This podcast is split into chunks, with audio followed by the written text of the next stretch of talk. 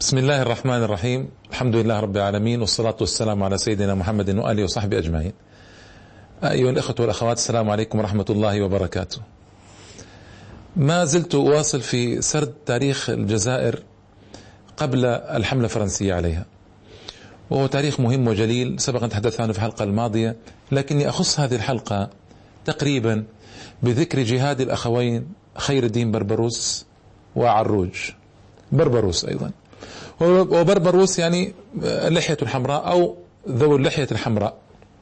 كانت لحاهم كبيرة وأقرب إلى الشقرة مع الحمرة فكان يسميان في أوروبا آه، ذوي اللحية الحمراء. هكذا بربروس خير الدين وعروج.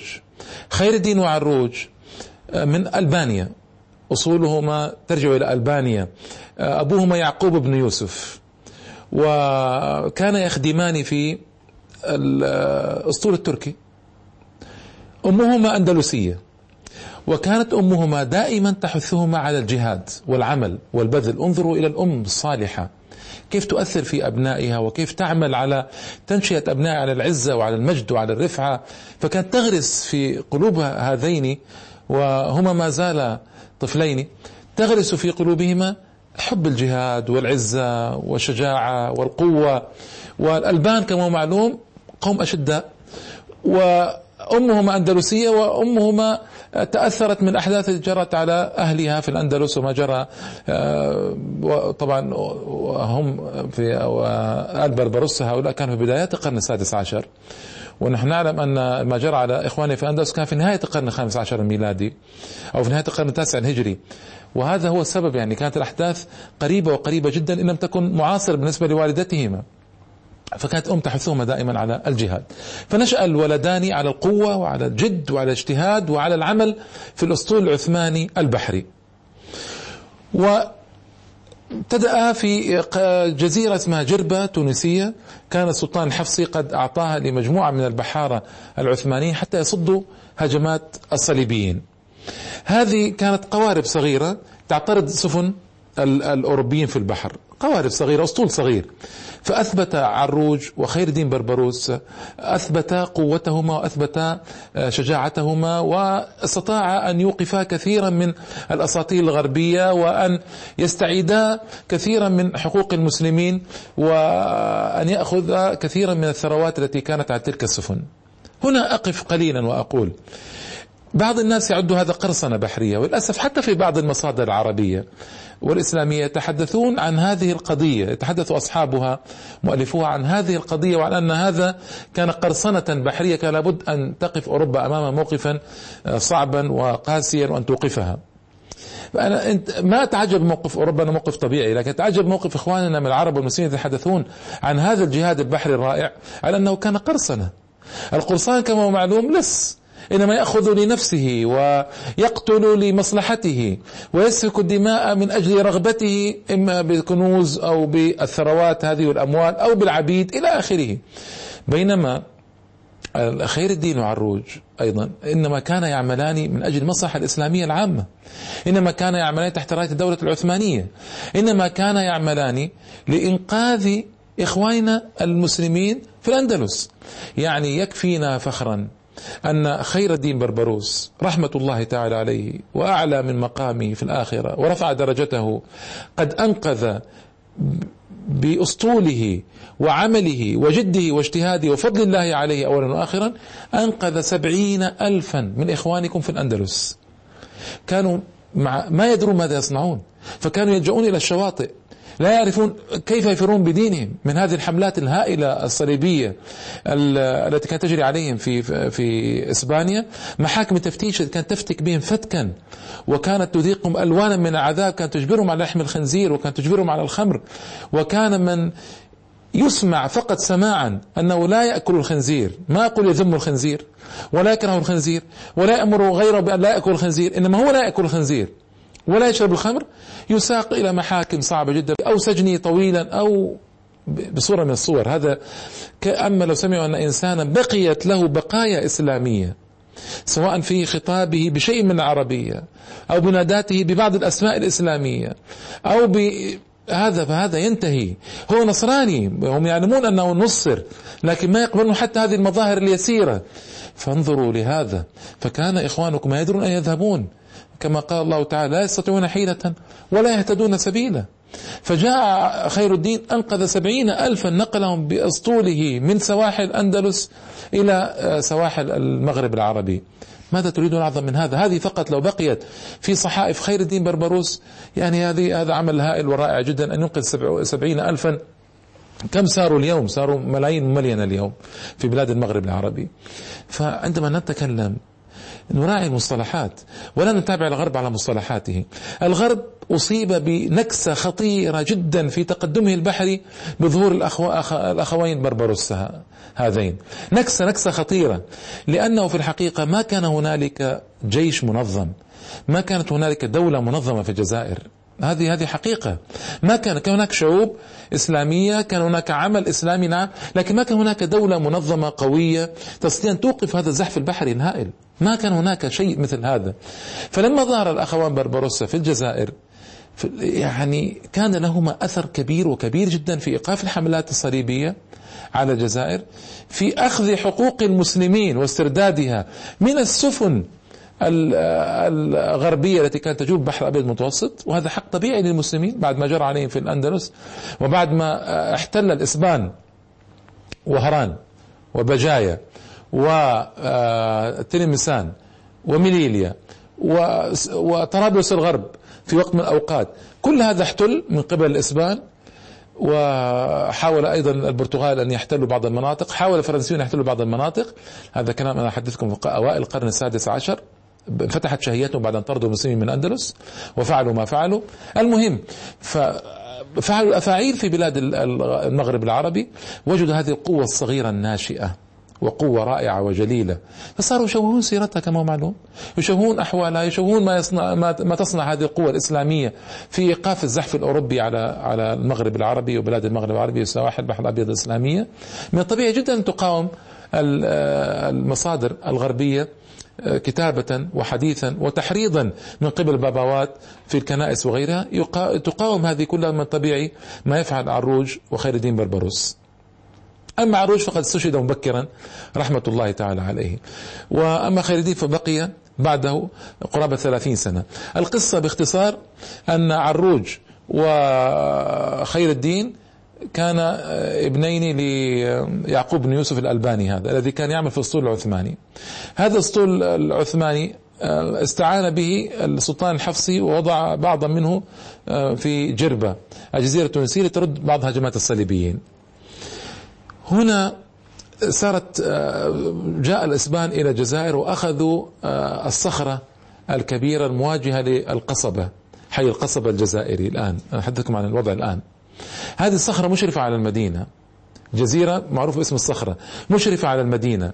فاستنجد أهل الجزائر بهذا الاسطول العثماني حتى يوجدهم لأن هؤلاء عملوا حصن هناك حصن بنيون. هذا الحصن مشرف على القصبه وصاروا يهددون المدينة نفسها. حدثكم عن بضعة أميال فقط لا غير. وأصل تسمية الجزائر هي أربعة جزر صغيرة أمام الميناء الذي هو اسمه الجزائر الآن. فصارت اسمها الجزائر آه، هذه العاصمة. فجاء خير الدين وعروج أخوه أخذ آه، ومن معهما فأخذوا قطعا ضخمة من الصخور سدوا بها كثير من الفراغات الموجودة بين الجزر الأربعة وبين الميناء ف وطردوا الإسبان من هذا الحصن فأنقذوا أهل الجزائر من خطر ماحق يهددهم. الإسبان أمام مباشرة أمام هذا الميناء المهم الحيوي الخطير في تاريخه وأثره وعمله. هنا برز اسم خير الدين وعروج. خير الدين كان آه، قويا شجاعا أحبه أهل الجزائر فطلبوا من السلطان العثماني أن يولي عليهم آه، طلبوا عدة مطالب منها أن يولي عليهم خير الدين بربروسا وهذا هنا يعطينا آه، فكرة كيف كان الجزائريون يديرون بلادهم. يديرون عن طريق آه، حر نوعا ما. هم الذين يختارون الرئيس وهم الذين يتقدمون باسمه إلى الدولة العثمانية. وافق عليه السلطان العثماني. طلبوا أن تنضم الجزائر رسميا إلى الدولة العثمانية ويصبح اسمها إيالة الجزائر. وافق بالطبع السلطان العثماني. عدة طلبات. وافق السلطان العثماني عليها وأصبحت الجزائر من أوائل القرن السادس عشر ولاية عثمانية إسلامية واضحة المعالم واضحة التراب الوطني كما يقولون. لأن هنا يتحدد الحدود بإيالتها للسلطنة العثمانية. هنا معروف أن الدولة المغربية لها حدودها وتونس لها حدودها. هنا تحددت حدود الجزائر تقريبا في تلك البدايات بدايات القرن السادس عشر. هنا ابتدأ آه، خير الدين وعروج يعملان عملا قويا آه، كبيرا في البحر. في 1505 كان هناك حملة آه، كبيرة على الجزائر الإسبانية واحتلت مناطق من الجزائر. استطاع عروج وخير الدين بفضل الله تعالى بعد عشر سنوات من الجهاد والحصار أن يطرد الإسبان من تلك المناطق. عاد الإسبان من جديد في 1518 إلى تلمسان. عروج طردهما. طرد الإسبان أعني ورجع الإسبان بمعاونة بمعاونة عربية للأسف. وهذه مشكلة سأعرج عليها في في الحلقات من بعد. هذه علة يا إخوان علة كبيرة وكبيرة جدا فينا أن هنالك المستخرب المستخرب الغربي أنا ما أحب كلمة مستعمر بالمناسبة مستعمر من العمارة وهم لم يعمروا بلادنا أبدا. هذه قاعدة لابد أن تعرف. إنما خربوا بلادنا من حيث العقائد العقيدة الإسلامية حيث التصورات حيث الأفكار من حيث النظر العام خربوا بلادنا العربية والإسلامية. فحرام أن نقول المستعمر والاستعمار إنه هو المستخرب والاستخراب. وتعبير إخواننا الجزائريين المستدمر والاستدمار. هذا هذا هذا الوصف الحقيقي. إلا أن كان يقصد بالاستعمار أنهم عمروا مصالحهم. أنهم جروا وراء مصالحهم وعمروا بلادهم بثرواتنا المنهوبة وبمصالحنا التي آه، جعلت تحت مصالحهم وبثروات التي نهبت من بلادنا. هذا إن كان يقصد هذا لا بأس. وإن كانت الأجيال اليوم لا يراد منها أن تعرف هذا. الاستعمار يعني يفهم منه طبعا أن استعمار للبلاد العربية والإسلامية. وإن كان من مفهوم وهم يقولون كولوني وكولونيال ومن المفهوم أن الاستعمار لا يأتي بخير. لكن أيضا من باب المصطلحات الأفضل نقول الاستخراب والمستخرب هذا أحسن وأفضل وأقرب. دائما هنالك للأسف الشديد من كان يساعد المستخربين الغربيين. من بني جلدتنا للأسف من العرب من إخواننا ممن يتكلمون بألسنتنا يساعدونهم. هذه خيانة وعمالة لا ندافع عنها أبدا إطلاقا مهما كان العذر لا ندافع عنها أبدا. فهي خيانة وعمالة غير مقبولة إطلاقا. بعض الأشخاص كان لهم نظر أن هذه مثلا سيأتي في الحملة الفرنسية على الجزائر إن شاء الله تعالى. أن الفرنسيين صاروا أمرا واقعا ولا بد أن يكون هناك آه، مجموعة من الناس تتعامل معهم من أجل التخفيف على إخواننا الباقين في الجزائر ومن أجل أن يكون هناك صلة بين الجزائريين بين هؤلاء. الفرنسيين. هذه أنا أتوقف قليلا تسميتها عمالة إلا بعد النظر في تاريخ هؤلاء وماذا صنعوا وماذا قدموا وهل فعلا كانوا مفيدين لإخواننا في الجزائر أو كانوا عينا للاستخراب الفرنسي على إخوانهم.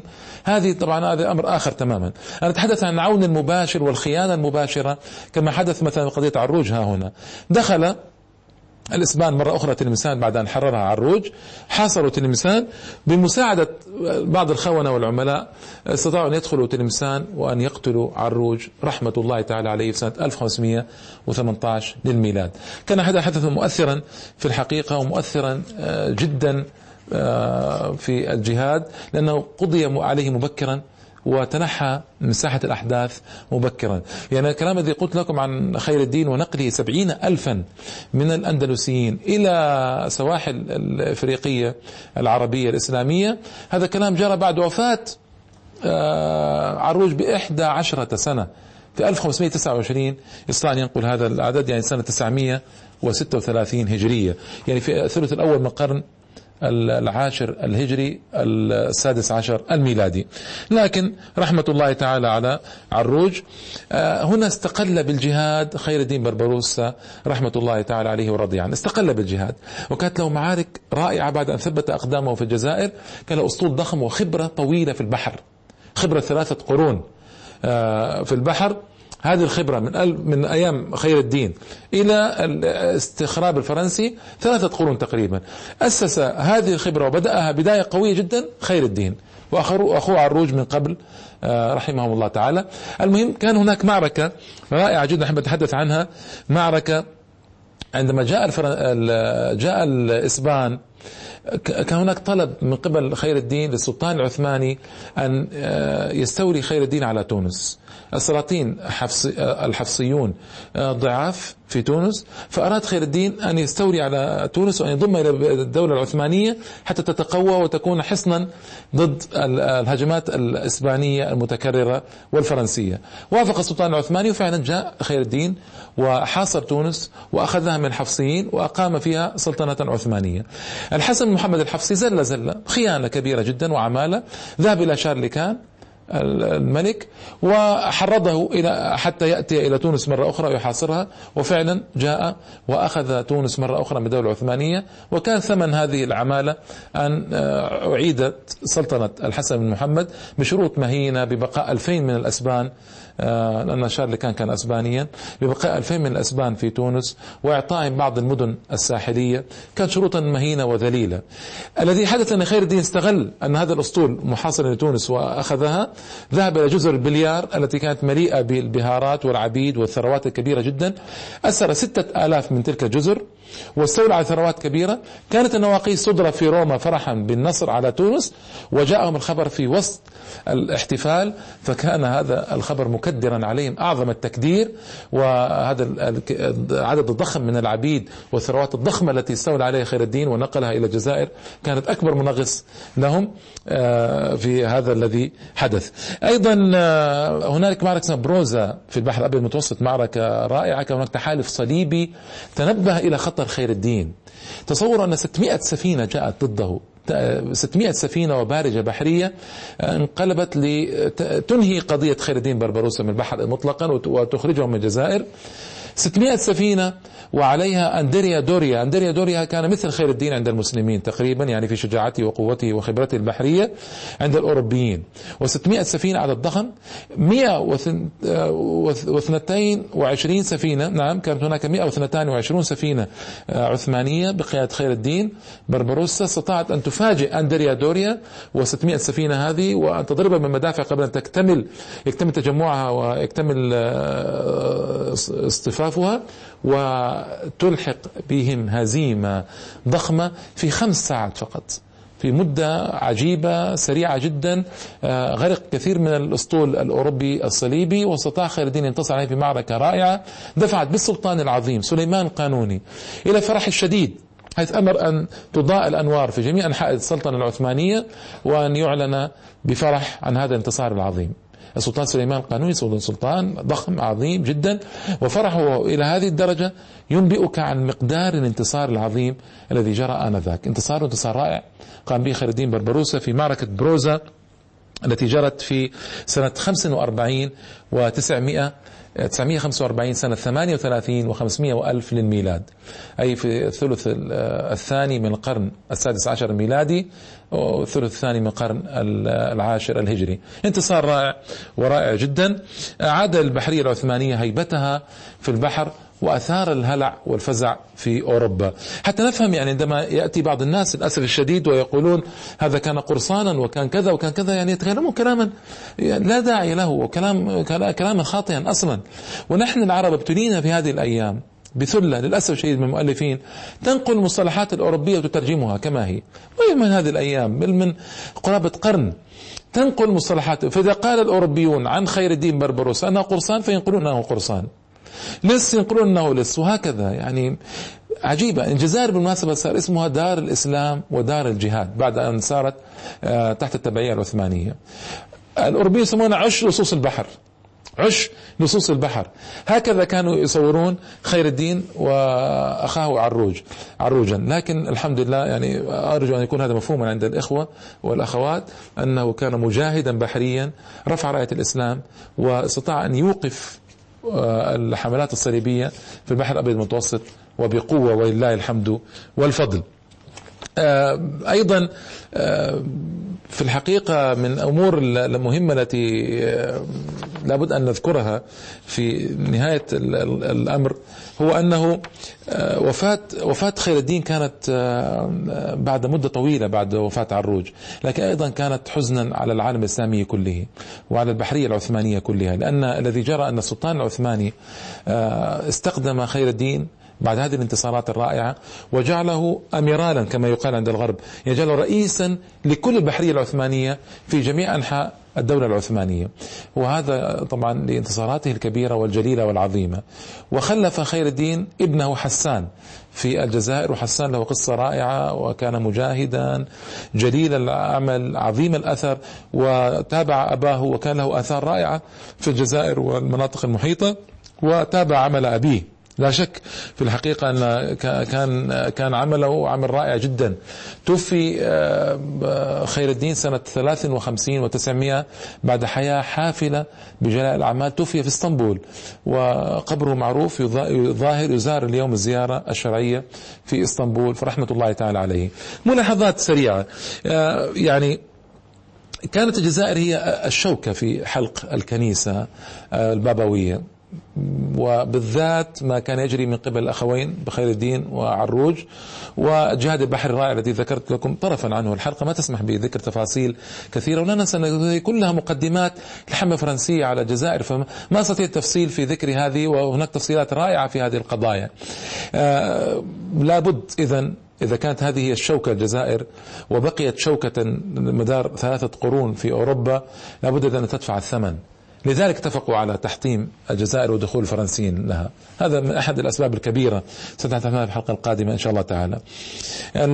القرصنة التي التي كانوا يقولون عنها هي هي جهاد بحري رائع وهي استرداد لحقوق المسلمين بل استرداد للمسلمين أنفسهم الذين آه، كانوا في الأندلس لا يعرفون لا يستطيعون حيلة ولا يهتدون سبيلا كما ذكرت من قبل.